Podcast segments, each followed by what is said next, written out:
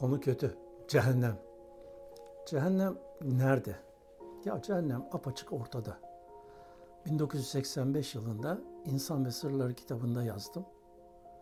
Kur'an bilmeyen, hadis bilmeyen insanlar kendi kafalarına göre yorum yapıyor. Hadisi okuyacağım size.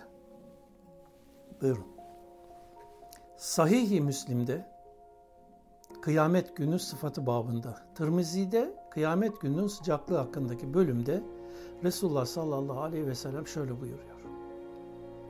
Kıyamet günü güneş halka yaklaştırılır da nihayet insanlara yakınlığı bir mil kadar olur.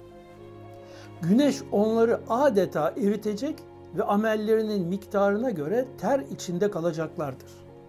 Onlardan kimi topuklarına kadar, kimi diz kapaklarına, kimi beline kadar, kimi de gemlenene kadar tere batacaktır.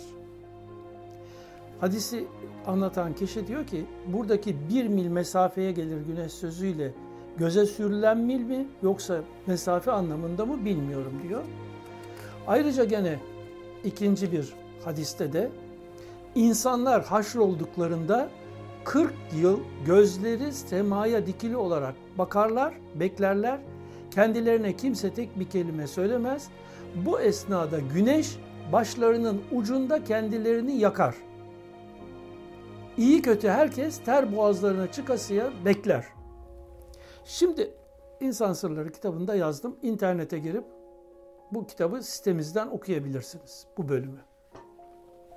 Efendim güneş 400 milyon defa büyük hale gelecek dünyadan ve dünyayı yok edecek, eritecek ve o platformda bütün insan ruhları bu aşamayı yaşayacak.